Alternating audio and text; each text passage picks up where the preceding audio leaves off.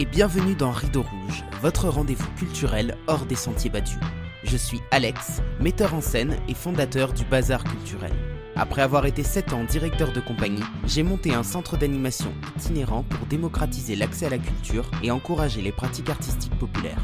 Dans ce podcast, je pars chaque semaine à la rencontre de personnalités, libres penseurs ou collectifs qui contribuent par leurs actions au partage des savoirs et des expériences.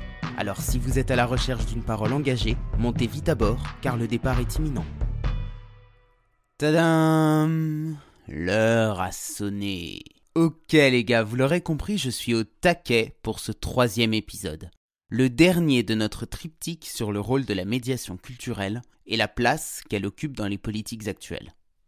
Après Clara et Charlotte, c'est Julie Duponchel, alias les Patriminaux, qui vient nous partager son expérience. Animatrice du patrimoine depuis 11 ans, le travail de Julie consiste à donner des clés pour comprendre le patrimoine qui nous entoure, particulièrement en milieu rural. Elle travaille notamment auprès du jeune public pour leur faire découvrir leur environnement, attiser leur curiosité et en faire des ambassadeurs de leur territoire. En parallèle, Julie est salariée dans une association et effectue des vacations pour le Centre des Monuments Nationaux. Trois femmes, trois parcours, trois regards, c'est parti. Bonjour Julie, comment vas-tu? Bonjour Alex, je vais très bien, merci. Je suis super content de t'accueillir aujourd'hui sur euh, cet épisode. Ça fait un petit moment qu'on a échangé et je tiens à dire que tu as été super réactive euh, parce que euh, voilà, on a, on a convenu de ta présence aujourd'hui à peine en début de semaine. donc c'est vraiment top et voilà, tu as été d'une efficacité incroyable. Donc je suis d'autant plus, d'autant plus content de te recevoir aujourd'hui. Alors, comme tu le sais, on va commencer par un petit jeu. Je vais tirer une carte au hasard euh, dans mon paquet et tu vas devoir répondre à une question. Je raconte un jouet ou une peluche qui a accompagné mon enfance. Ouais, euh, et ben j'avais un petit chien en peluche que mon père a offert à ma mère à la maternité. Euh, et je l'ai toujours. et je l'amenais même à la fac. La première fois que je suis partie à la fac toute seule sans mes parents et que j'ai dormi dans mon premier appart. Euh, il m'a accompagné tout le temps parce que bah, c'était ma, petite compagnie. Donc, euh, ouais, un joujou fétiche. Super. Tu étais en fac de quoi, du coup? Quel est, c'est quoi euh, ton J'étais en, fac d'archéologie à Bordeaux pendant six ans. Du coup, voilà, un petit peu loin de chez moi, dans une grande ville, ce que je connaissais pas du tout. Donc, tout, tout, tout nouveau. Et comment est-ce que tu en es arrivé à la médiation culturelle? Euh, alors moi, depuis que je suis toute petite, j'ai toujours voulu bosser dans l'histoire. Euh, j'ai toujours voulu être archéologue, quoi. C'était mon rêve. Euh, donc j'ai fait voilà tout, ce qu'il fallait pour faire les études. sauf qu'à la fin des études, ce que les profs nous disent pas trop, c'est qu'il n'y a pas de débouché en fait. que c'est hyper galère de trouver un poste, des missions. En plus, c'est que des missions ponctuelles, hein, principalement de l'archéologie préventive sur des travaux. Donc c'est deux mois, trois mois par-ci par-là. Et c'est très dur d'y rentrer. Donc après quelques mois à galérer, à envoyer des CV sans jamais recevoir de réponse, j'en ai eu marre. Je me suis dit, je veux quitter Bordeaux, je quitte la ville, je rentre chez moi, je retourne vivre chez mes parents. Et je commençais quand même à regarder les offres d'emploi euh, potentielles qu'il y avait dans le coin. Et je suis tombée sur une offre de service civique dans une association. Donc c'était en 2010, c'était le début du service civique. Euh, je connaissais même pas vraiment ce que c'était en fait. Mais c'était à côté de chez mes parents. C'était une asso qui faisait de la médiation culturelle. Je me suis dit, bon, c'est du patrimoine, de l'histoire. Je vais essayer.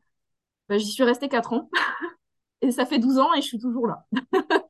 Donc, euh, ça a été euh, voilà, une révélation professionnelle euh, un peu par hasard. Je n'avais pas du tout prévu de faire ça, mais, mais j'ai vraiment adoré. Donc, voilà. Et du coup, tu as commencé en service civique et ils t'ont embauché par la suite, c'est ça? Oui, parce qu'en fait, ils avaient prévu de créer un poste permanent. Il y avait une seule personne salariée dans l'assaut. Et en fait, je suis arrivée au moment où ils se posaient la question de, de créer un poste. Donc, j'ai même pas fini mon service civique. En fait, ils m'ont embauché en CDI au bout de six mois. Euh, voilà. Parce que j'étais là, que j'avais des projets euh, déjà en cours avec eux. Et, voilà. C'est un coup de bol aussi d'être arrivé à ce moment-là. Aujourd'hui, tu as monté ta propre structure. Qu'est-ce qui t'a poussé euh, vers l'entrepreneuriat? Alors, en fait, j'ai déménagé de la Corrèze il y a trois ans. Et quand je suis arrivée, donc je suis en Aveyron maintenant, et en arrivant dans, dans ce territoire-là, en fait, il n'y avait aucune structure culturelle, euh, employeuse, encore moins dans le patrimoine. Euh, et je me suis dit, mais j'ai pas envie de faire autre chose, en fait. Donc, euh, bah, s'il n'y a pas de boulot, bah, je vais le créer. donc, je me suis dit, voilà, je vais, je vais me lancer. Après, j'avais de la chance d'être dans un village qui a une politique culturelle et une politique d'accueil des habitants très, très importante. Donc j'ai été accompagnée dès le début. Tout le monde a trouvé que mon projet était chouette, que justement il y avait personne sur le territoire, donc il y avait peut-être des besoins. Et en fait, dès la première année, j'avais mes mes premiers contrats avec des structures locales. voilà. mais je pense que j'ai, voilà, c'est vraiment parce que j'étais dans... bien entourée que ça a marché parce que je savais pas du tout dans quoi je mettais les pieds. Euh, voilà, moi j'avais envie de faire ça et j'ai pas fait de, tu vois, d'études de, marché ou quoi pour voir s'il y avait, euh, si ça allait marcher ou pas quoi. Je me suis dit je tente, si ça marche pas, tant pis, si ça marche, tant mieux quoi. Mais euh, voilà, c'était par manque de structure culturelle, on va dire que, que j'ai créé la mienne. Super. Quelle est la définition que tu donnes de la médiation culturelle aujourd'hui? Alors moi, je me définis pas comme médiatrice culturelle en fait. Euh, je me définis comme animatrice du patrimoine. J'ai un peu de mal avec le terme de médiation parce qu'autour de moi, pour euh, les gens, quand je parle de médiation, ils pensent à la médiation juridique. Donc ils voient pas trop le lien avec la culture. Euh, voilà. Donc du coup, je n'utilise pas ce terme-là. En fait, j'utilise depuis que je suis dans le collectif ou et que tout le monde parle de médiation, de médiateur, de médiatrice. Mais dans mes boulots précédents, j'étais animatrice du patrimoine. Et je, voilà, moi, je trouve que c'est peut-être plus parlant parce que je fais vraiment de l'animation et que les gens comprennent ce que c'est, l'animation. Euh, et du patrimoine parce que je parle essentiellement histoire et patrimoine. Je parle pas forcément de l'art ou de choses comme ça. Donc, je trouve que c'est plus concret. Euh, voilà, je suis quelqu'un qui anime le patrimoine, qui le fait vivre euh, auprès des habitants. Donc aujourd'hui, tu travailles pour, euh, à la fois pour des structures, mais aussi pour euh, des particuliers. Comment est-ce que, comment est-ce que tu fonctionnes? Alors en tant qu'indépendant, je travaille principalement pour des partenaires, euh, donc office de tourisme, associations, communes, collectivités. J'ai tenté la première année de faire quelques animations directes pour le public, sauf que je me suis heurtée à une grande question, celle des tarifs. Euh, parce que pour moi, il faut que tout soit accessible au plus grand nombre, sauf que si je calcule mes tarifs sur le temps que je passe, sur mon matériel, sur mes déplacements, etc., en fait, c'est pas accessible à personne. Quoi. Je fais des animations à 15 euros, c'est pas possible. Euh, pour une famille, euh, voilà. Donc, j'essaye avant tout d'avoir des, des, partenaires qui, eux, vont pouvoir proposer des, soit de la gratuité, soit des tarifs très bas. donc souvent, je fais des animations à 2 ou, ou 3 euros par personne. Quoi. Ça, je pourrais pas le faire si, si j'étais seule. Quoi. Et tu mets le doigt sur quelque chose d'hyper important parce que j'ai eu exactement le même souci, quoi. C'est-à-dire que euh, dès lors que tu veux te rémunérer, toi, en tant que mmh. professionnel, mais que tu essayes de faire quelque chose d'accessible, ça, devient extrêmement compliqué, quoi. Ah oui, oui, sauf si on a des subventions ou des aides à côté, sauf qu'en micro-entreprise, par exemple, euh, bah, c'est pas, enfin, les subventions, on n'est quasiment jamais éligible. Donc, euh, donc non, on est obligé de le calculer sur nos coûts réels et voilà, si, peut-être qu'en ville, ça peut marcher parce que, parce que les gens sont habitués à avoir des prestations d'un certain tarif. Mais moi, à la campagne, les gens, déjà, ils ont du mal à aller vers ce type d'animation. Alors, si en plus, ça leur coûte 50 euros par famille, c'est sûr qu'ils viendront jamais, quoi. Est-ce que ça a été bloquant à un moment pour toi, le fait d'être en micro-entreprise, quand tu as contacté tes partenaires ou, euh, ou pas forcément? Alors, non, pas forcément, parce que les trois quarts, en fait, ils n'ont pas compris que j'étais en micro-entreprise. À chaque fois, ils me disent Ah, l'association Non, je suis pas une association. Euh, visiblement, les, le, les indépendants privés, ça n'existe pas dans la culture. Hein. Euh, donc pour tout le monde, je suis une association, mais sinon ça leur a jamais, euh, jamais posé de problème.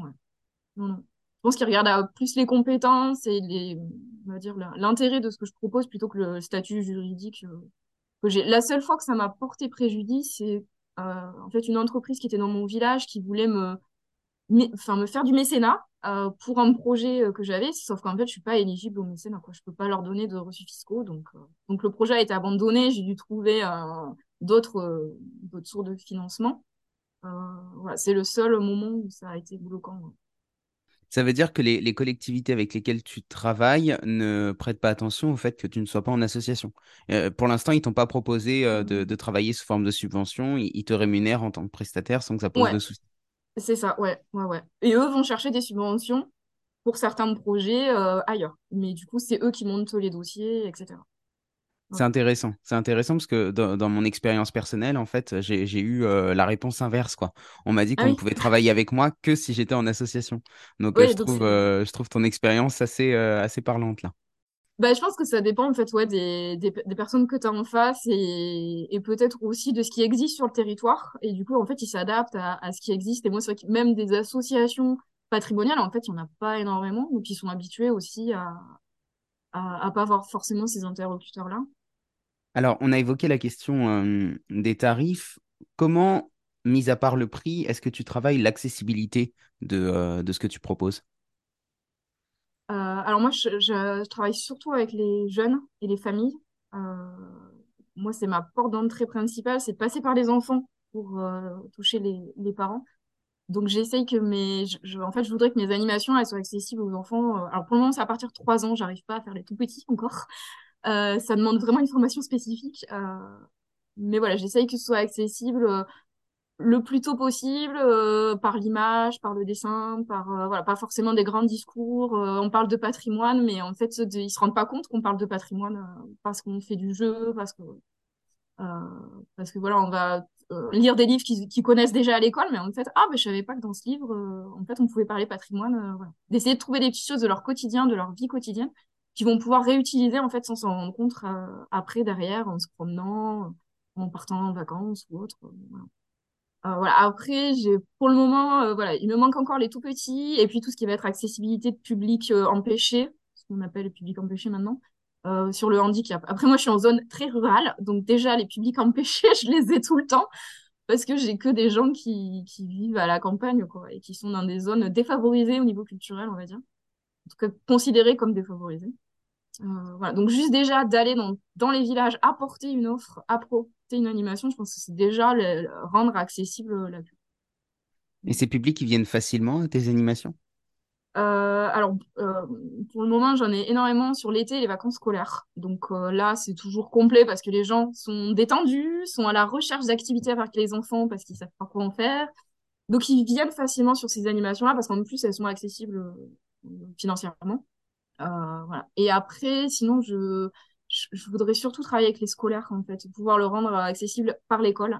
Et là, c'est plus compliqué euh, parce que rentrer dans les écoles, c'est très compliqué. Euh, j'ai un... Là, j'ai des gros projets cette année parce que je travaille avec un centre culturel qui propose des interventions pour les, pour les écoles et qui en finance une partie, en fait. Parce que sinon, euh, je suis noyée dans, dans tous les autres prestataires qui frappent à la porte des écoles. Euh, je suis payante, donc euh, bah, ils n'ont pas les moyens. Enfin voilà, il y a, un gros problème d'accessibilité à l'école. Euh, en tout cas, pour les intervenants, je trouve. voilà, je sais que Charlotte, elle, qui instite, euh, sait comment s'y prendre avec les écoles et, et a peut-être des clés, mais nous, on a, moi, j'ai pas les clés, j'ai pas accès aux, formations des enseignants pour aller me présenter là-bas.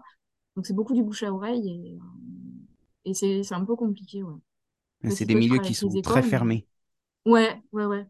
Euh, et même là, tu vois, j'ai des interventions avec les écoles, mais euh, en fait, ils ont coché des cases. Euh, bon, on vous propose telle ou telle animation. Ah, ça m'intéresse. Mais en fait, ils savent même pas euh, qu'est-ce que je vais faire vraiment. Voire des fois, ils ont oublié que je viens. Donc, donc, ouais, je me pose aussi parfois la question de, de cette surconsommation d'activités parce que c'est pas cher et qu'on me les propose. Et en fait, il n'y a pas de but pédagogique derrière. Moi, je me retrouve pas vraiment dans, dans, dans ça. En fait, je suis pas là pour ah, il faut mettre de la culture, donc on va mettre de la culture. Mais en fait, si les personnes s'en emparent derrière, ça sert à rien, en fait. Euh, je Oui. suis pas, ouais, je suis pas là pour animer euh, deux heures de classe parce que, euh, c'est, je sais pas, les enseignants ou même les accueils de, de loisirs savent pas quoi en faire. Ouais, parce qu'en fait, problème. certainement, ils ont un, ils ont un certain nombre d'activités euh, à faire et du coup, ils font appel à toi non pas dans un but pédagogique, mais pour, pour combler un vide, quoi. Pour, pour certains, ouais, quand les animations sont prises en charge en partie. Parce que quand ils m'appellent et qu'ils payent tout, là, ils ont vraiment fait le choix de m'appeler et ils payent, euh, ils savent ce que je vais faire, ils me demandent avant, etc. Euh, là, c'est dans cette formule avec, euh, voilà, j'ai 15 animations euh, disponibles, prenez ce que vous voulez. Là. Ah oui, d'accord. Tu veux dire qu'en fait, ils Ouais, payent pas de leur poche et que c'est pour ça que l'intérêt n'est pas le même, quoi. Ouais, c'est ça. C'est marrant, hein, c'est, c'est payant, ils viennent pas, mais si c'est gratuit, ils viennent euh, sans réfléchir, en fait. Enfin, c'est très bizarre. Ouais, ouais, c'est comme s'il n'y avait pas de juste milieu, en fait. Ouais, c'est ça. C'est ça. Hein. C'est ouais. Je sais pas si c'est que les budgets des écoles sont pas suffisamment importants, si c'est qu'ils sont pas suffisamment informés sur ce qu'ils peuvent faire à l'école, sur les intervenants qu'ils peuvent avoir et les liens avec les programmes scolaires, parce qu'en fait, on fait pas ça euh, comme ça, quoi. On fait vraiment des liens avec les programmes. Il y a, ouais, je pense qu'avec les écoles, il y a, il y a vraiment quelque chose à, à construire euh, de manière un peu plus ordonnée entre. Alors moi, euh, en tant qu'indépendante, mais c'est le cas aussi pour les musées, pour toutes les sorties scolaires qu'ils peuvent faire en milieu culturel, en fait. Attends, j'aimerais bien qu'on creuse juste un tout petit peu plus ce sujet, euh, parce que tu dis que c'est gratuit pour, pour les écoles, mais du coup, il y a bien quelqu'un qui paye à la fin. Il, il Oui, vient d'où cet argent? Là, c'est en fait là, moi, je suis rémunérée via le centre culturel qui, lui, doit avoir des subventions et des financements. Alors, j'imagine via les collectivités territoriales et, euh, des subventions peut-être de l'éducation nationale. Euh, voilà, eux, ils prennent en charge euh, une partie de ces interventions, mais ils, ont des, je pense, des subventions qui viennent d'ailleurs. Moi, je, en fait, j'ai pas le lien au début avec les enseignants, si. C'est ah bah tiens, vous, vous allez avoir telle école et puis voilà. D'accord. Donc en fait, il y a un problème de gaspillage en fait, plus que euh, plus que de, de budget, c'est qu'en fait euh, l'argent euh, qui est quand même du coup de l'argent du contribuable, en fait, ils vont le gaspiller dans des animations sans savoir ce qu'ils vont ce qu'ils vont vraiment. euh, Alors, je, ouais, je vais pas cracher sur la soupe parce que ça me fait rentrer dans les écoles quand même et que j'ai quand même du coup ce lien que j'aurais jamais eu avant. Donc, c'est sûr que j'ai be- en fait, on a besoin de ces structures-là qui vont nous faire rentrer dans les écoles, qui vont permettre aux écoles d'avoir des animations. Après, voilà, le reproche que j'aurais sur ces formules-là, c'est que euh, n'y a pas un temps de, médiation peut-être avec les enseignants en amont, présenter les animations pour leur expliquer ce qu'on va faire, quels liens, comment ils peuvent euh, s'en ressaisir derrière. Euh, et que par moment, je le ressens un peu plus comme une, sur- comme une consommation en fait de l'animation. Et je sais pas s'ils les réutilisent en fait derrière. Moi, j'ai besoin de ça. En fait. J'ai besoin d'être sûr que ce que je fais, ça leur sert. en fait. Ouais, justement, euh, les... quand tu quand tu interviens dans ce type de format, les enseignants te rappellent pas derrière pour des animations qui prendraient eux complètement en charge? Ça, pas tout, de pas forcément tout de suite. Ça va être peut-être plus tard, peut-être deux, deux ans après ou euh, tu vois. Pas- mais pas pas tout de suite direct derrière. non. Ah, mais ça arrive qu'ils repensent à toi quand même euh, Oui, par la ça peut suite. arriver. Oui, oui, oui. oui. Non, mais c'est pour ça que je dis que c'est vraiment important quand même parce que ça fait un lien et ça me met dans des écoles où je serais jamais rentrée. Donc j'ai besoin de, de ça. Mais voilà, il y a, il y a...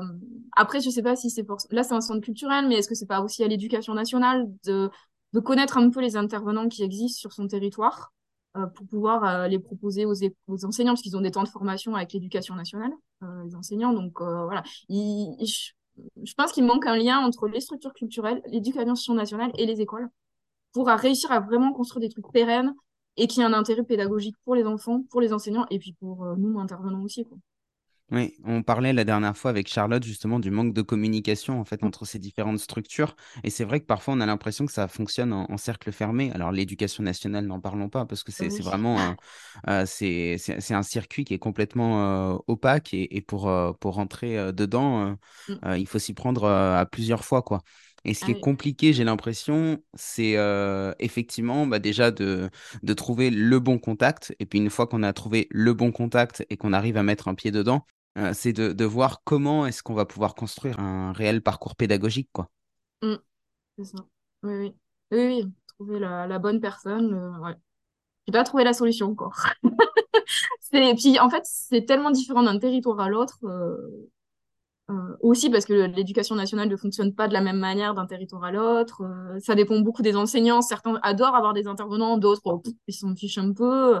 Le patrimoine, ça parle pas à tous les enseignants non plus. Donc euh, voilà, c'est très variable. Et bah, moi, j'ai changé de territoire, donc du coup, j'ai l'impression de recommencer à zéro aussi. euh, parce que bah, il faut que j'apprenne les codes aussi de ce territoire-là. Justement, ça se passait comment dans le territoire sur lequel tu étais avant? Alors, euh, donc j'étais salariée, du coup, c'est un peu différent parce que je travaillais pour. euh, Donc, j'ai travaillé pas mal dans le réseau des villes et pays d'arrêt d'histoire. euh, à la fois en association et en collectivité territoriale. Donc nous, nos animations, elles étaient gratuites hein, pour les écoles. Déjà, ça simplifie un peu les choses, mais euh, j'ai quand même mis un an ou deux avant d'arriver à convaincre les premières écoles euh, de me laisser euh, faire des animations gratuites chez eux. Alors après, c'est parti en live total, c'est-à-dire qu'une fois que les premières écoles ont trouvé ça super, euh, m'ont demandé, voire des fois trois années de suite, après tout le monde, euh, tout le monde est frappé à la porte.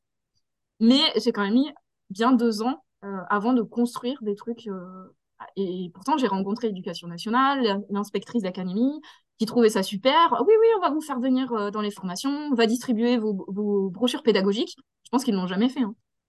Alors que c'était euh, gratuit à ce moment-là. Donc même, ouais, je veux dire, c'était même gratuit. quand il n'y a pas de, même quand il a pas de, de coût pour eux, euh, ça a pris un certain temps avant que tu puisses Ouais. rentrer dans le Ça- système, ouais. Et, c'est mar- et ça marchait par le bouche à oreille. Parce que telle école a dit à tel enseignant, ah tiens, en fait, j'ai fait ça, c'était chouette, euh, voilà. Et pourtant, tu vois, moi, je, je fais beaucoup d'animations découverte du village. Donc, des fois, c'est juste aller faire le tour du village. Et il y a, là, là, en début de semaine, il y a une instite qui me dit, Ah, moi, ça fait 13 ans que j'attends qu'il y ait quelqu'un qui me raconte l'histoire du village. Franchement, je suis tombée des nues. Je me suis dit, non, mais c'est fou. En fait, les enfants, ils ont jamais découvert le village. Et il y en a qui habitent pas là, hein, qui n'ont jamais fait le tour autour de l'école. Donc, je me dis déjà, juste de pouvoir arriver à faire ça, ça devrait être obligatoire. dans chaque école, que les enfants, à un moment, ils aient un temps de découverte du village. et qu'ils puissent avoir des intervenants qui leur racontent l'histoire du village. Si, l'enseignant ne peut pas, parce que forcément, ils connaissent pas tous l'histoire du village, hein, je, comprends. Mais ça me paraîtrait tellement, tellement évident, en fait, de pouvoir faire ça. Et même ça, en fait, j'ai du mal à, à, pouvoir le proposer, quoi. Il y a tellement de trucs à faire. ouais, c'est clair. J'étais presque en train de me dire, tu vois, qu'il faudrait trouver un moyen d'aller euh, euh, choper les enseignants sur leur temps personnel, quoi. Parce que vu que par l'éducation nationale, ça marche pas, mais là encore, ce serait, euh, ce serait hyper compliqué parce que comment savoir quel enseignant aller chercher et ah où aller les chercher? Parce qu'en fait, enfin voilà, on a, on a aucune prise sur, sur ce secteur-là. Oui, Moi, les, premiers, euh, les premières interventions à l'école que j'avais fait, c'est parce que j'avais rencontré l'instit sur une autre animation qui avait rien à voir. Elle était là en... Oh, bah, elle a amené sa fille sur une animation et elle m'a dit, ah, en fait, vous voudriez pas venir le faire à l'école, quoi. Et souvent, c'est ça, c'est en fait, je les vois en dehors du temps qui est prévu pour ça. Et... Mais on ne sait pas qu'ils sont enseignants à ce moment-là, sauf s'ils viennent te le dire à la fin, mais sinon, tu ne peux pas savoir. Oui, ouais, c'est le pur hasard, en fait, qui, fait, que, le hasard, qui fait que la rencontre a lieu. Quel avenir est-ce que tu vois pour la médiation culturelle? Euh, Quel avenir? Alors, euh, déjà, je dirais qu'il y a deux médiations. Il y a celle de la campagne et celle de la ville. Euh, en ville, ça me paraît plus évident parce qu'il y a plein d'institutions culturelles, les gens ont l'habitude, ils vont au musée, ils savent qu'en ville, ils vont trouver des structures et de la médiation. À la campagne, y a encore beaucoup de chemin à faire et beaucoup de travail pour s'imposer, en fait. moi, je pense qu'elle est indispensable. Euh, on en a besoin, on a besoin de la culture en milieu rural, euh, que ce soit le patrimoine ou les arts, euh, n'importe quoi. Hein. mais son avenir, il, se fera s'il y a des politiques culturelles qui lui permettent d'exister, en fait. Parce que la culture, moi, en tout cas, telle que je la vis hein, à la campagne, c'est le livre, les bibliothèques, c'est le spectacle vivant, un spectacle, mais pas forcément de la médiation autour du spectacle, des concerts. Mais en fait, le patrimoine, ça va être de la restauration mais il n'y a jamais ou très peu de temps euh, avec les artistes, avec euh, bah, on va vous expliquer ce qui c'est, qu'est-ce qu'on a restauré, euh, on va vous expliquer. en fait, il y a peu de médiation culturelle et il y en a pas dans les, il y, en a très peu dans les politiques culturelles. Donc je suis, je suis un peu mitigée sur son avenir, c'est-à-dire qu'il y a plein de choses à faire, mais je suis pas sûre qu'il y ait le temps et l'argent qui y soient consacrés en fait, même à l'avenir. Ouais, toi, c'est aussi un milieu culturel, donc je sais pas comment tu le vis, mais moi, je, je trouve que c'est une bataille un peu euh, quotidienne. Ouais, ouais, ouais. ouais. Euh, bah, je suis assez, euh, je suis assez d'accord avec toi. En fait, ce qui est, ce qui est très compliqué dans les milieux ruraux, c'est de créer des nouvelles habitudes. Mm. Parce que quand on est sur des territoires sur lesquels les gens ne sortent pas, ou quand ils sortent, ils ont pris l'habitude d'aller un petit peu plus loin, de se déplacer jusqu'à Paris, parce que pour le coup, bah, moi, je suis pas si loin que ça de, de la capitale. Tu vois, il y en a pour peut-être une heure, une heure et demie en, voiture. Euh, donc il y a des habitudes qui ont été créées et donc il faut à la fois déconstruire ces habitudes-là et puis en créer de nouvelles qui vont faire que les gens vont venir. Mais euh, on parlait tout à l'heure en off de la difficulté euh, de trouver pour moi des, lieux de stationnement et de mobiliser des publics. C'est-à-dire que même quand j'avais une animation qui était prête avec, avec un événement, etc., les gens ne se déplaçaient pas forcément mmh. dessus. Parce que tout ça, ça demande du temps, ça demande aussi bah, d'avoir une certaine réputation qui soit construite ça, s'inscrit dans, la durée, en fait. Et ça, mmh. c'est compliqué aussi à admettre déjà quand on est dans, le milieu de la médiation culturelle et c'est compliqué à faire admettre aux personnes avec lesquelles on travaille. Toi, tu, parles beaucoup du, patrimoine. Alors, ce qui m'intéresse, tu vois, c'est que, bon, moi, je suis plus dans le, dans le spectacle vivant, mais ce que j'aime bien, c'est pouvoir faire pratiquer les gens. Parce que je trouve que la mise en pratique, c'est un moyen de faire passer les choses qui est beaucoup plus concrète est beaucoup plus simple que, de les expliquer oralement. Or, dans le patrimoine, j'avoue que je ne sais pas trop comment faire. Est-ce que toi, tu as mis en place des choses qui permettraient euh, euh, bah voilà, d'être plus dans la pratique, d'être plus dans le ressenti, euh, de, s'approprier vraiment bah, ce qu'on est en train de découvrir? Ou est-ce que pour l'instant, ça reste, ça reste encore de l'ordre de la transmission orale? Alors moi, je suis guide conférencière, mais j'aime pas faire des... Enfin, j'aime pas. Je fais très peu de visites guidées en fait. Euh, et d'ailleurs, ça m'intéresse pas forcément d'aller guider des groupes, tu vois, euh, dans une église, dans un village.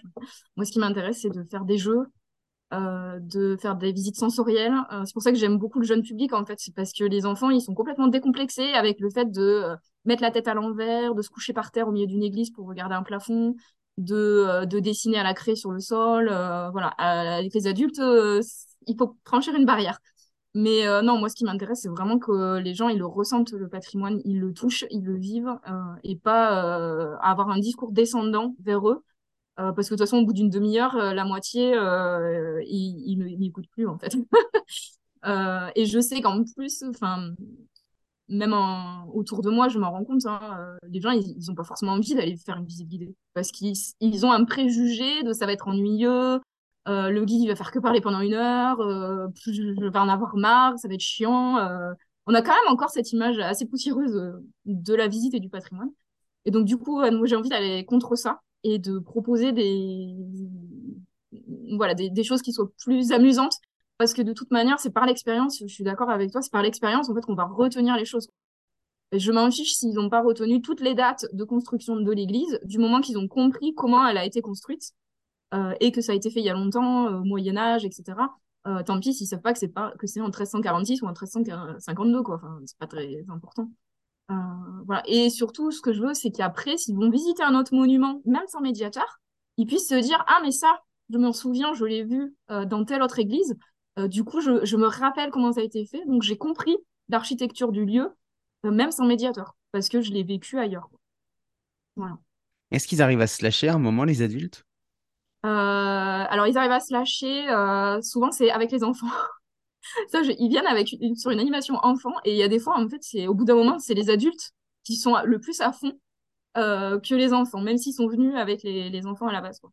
Après, sur des, sur des visites, on va dire sensorielles, mais plus adultes, je les préviens à l'avance. C'est-à-dire, je vais pas dire c'est une visite guidée, puis là, d'un coup, au milieu de la visite guidée, je me fais, je, me, je leur demande de se coucher par terre. Quoi il faut quand même qu'ils soient un, peu prévenus que pendant la visite, ils vont pas, voilà, ils vont faire quelque chose de bizarre, quoi. Parce que il y a encore des gens quand même qui aiment les visites guidées classiques.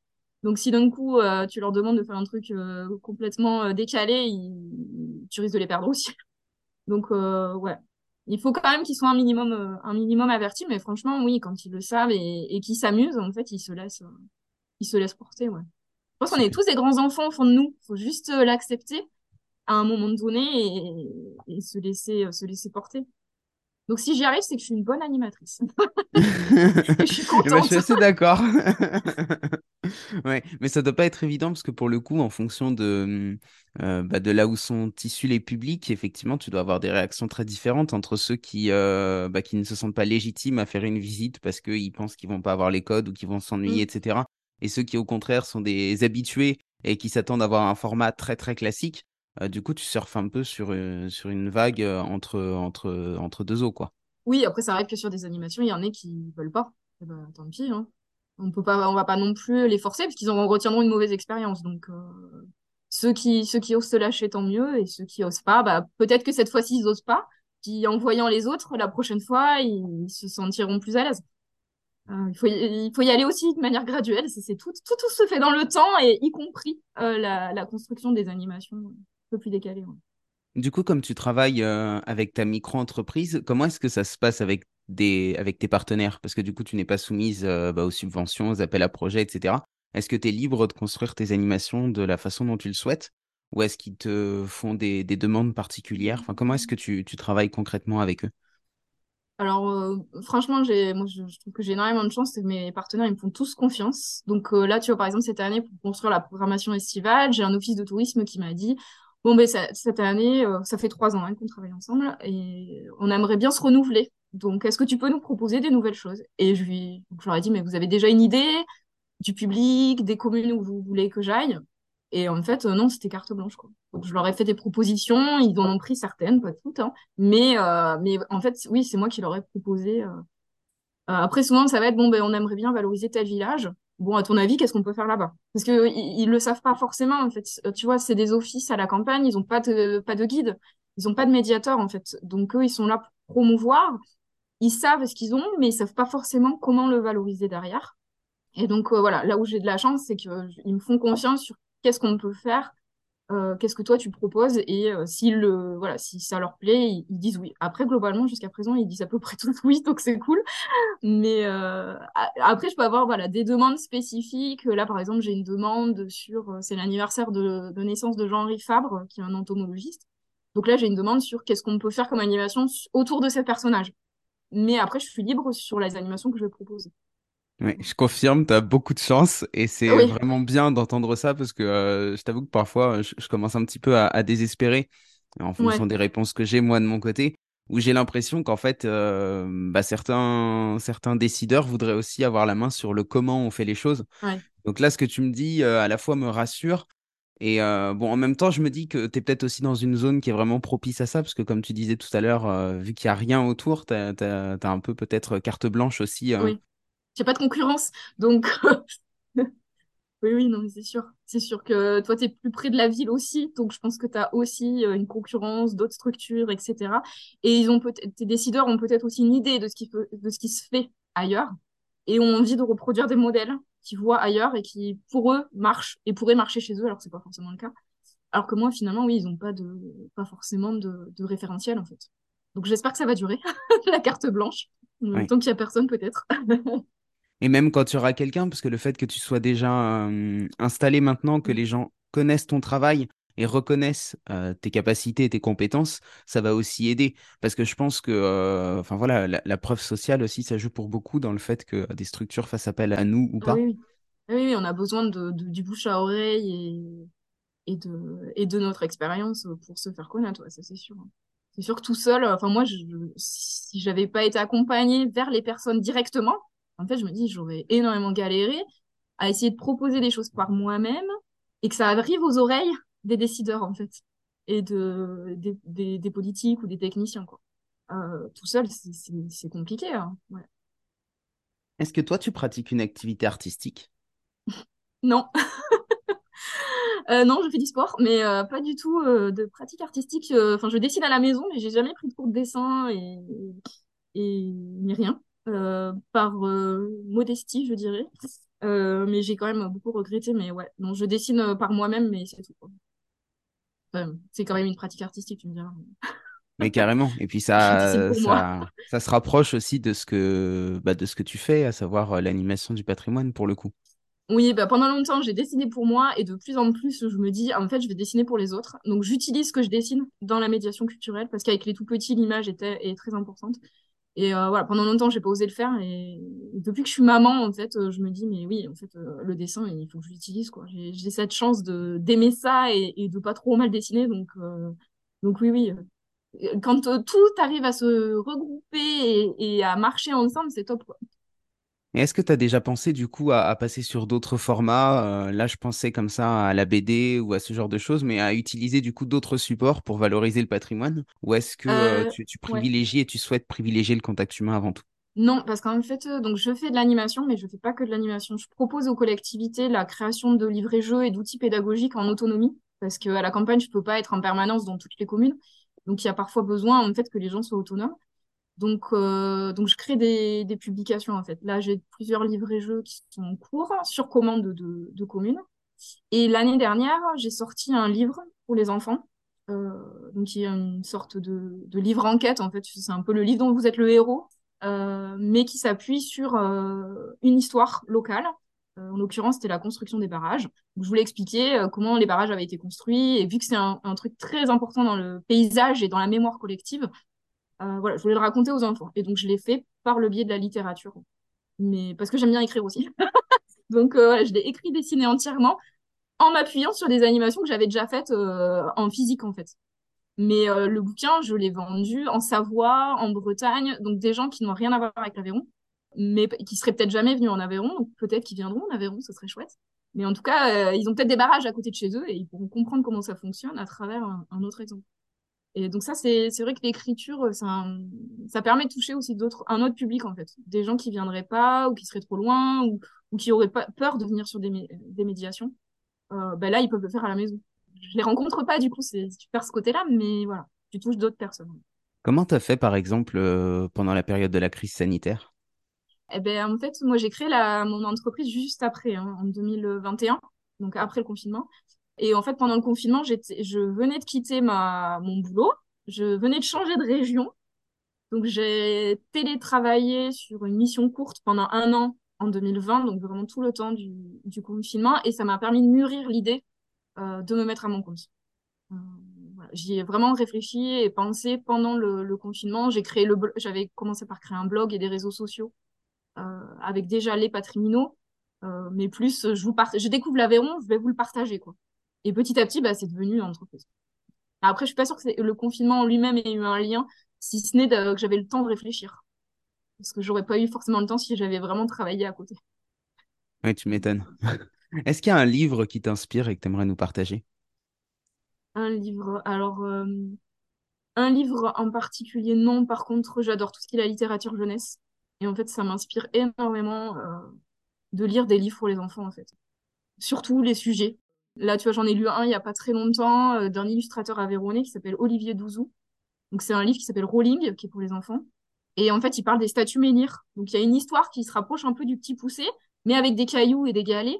Et ça raconte un peu, euh, finalement, ça nous permet de comprendre pourquoi il y a plein de statues menhirs un peu partout, en Bretagne, mais aussi en Aveyron. Tu vois, ils font le lien entre la Bretagne et l'Aveyron. Et euh, voilà, les illustrations sont super chouettes. Et moi, ça me fait des connexions avec ce qu'il y ce qu'il y a autour de moi. Et euh, tu vois, c'est, je l'ai lu à mon fils qui lui n'y voit qu'une histoire de cailloux. Mais en fait, la prochaine fois qu'on irait se balader, je lui dirais tiens, regarde, il y a une statue, c'est la même que dans ton livre. Et ça, je trouve ça chouette d'arriver à, à allier euh, le dessin, une histoire et aussi un environnement connu par les enfants, euh, qui puissent y retrouver des repères en fait. Ça, je trouve ça vraiment bien. On s'approche de la fin de cet entretien. Est-ce qu'avant de conclure, tu aurais une demande à exprimer aux personnes qui nous écoutent?